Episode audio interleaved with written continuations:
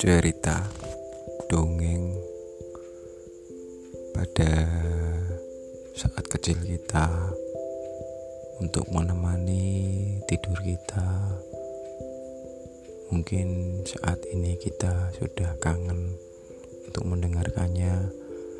Di sini saya akan mendongengkan lagi kisah-kisah atau cerita-cerita di zaman kecil kita. Jadi tetaplah bersama saya untuk mendengarkan cerita-cerita saat kecil kita.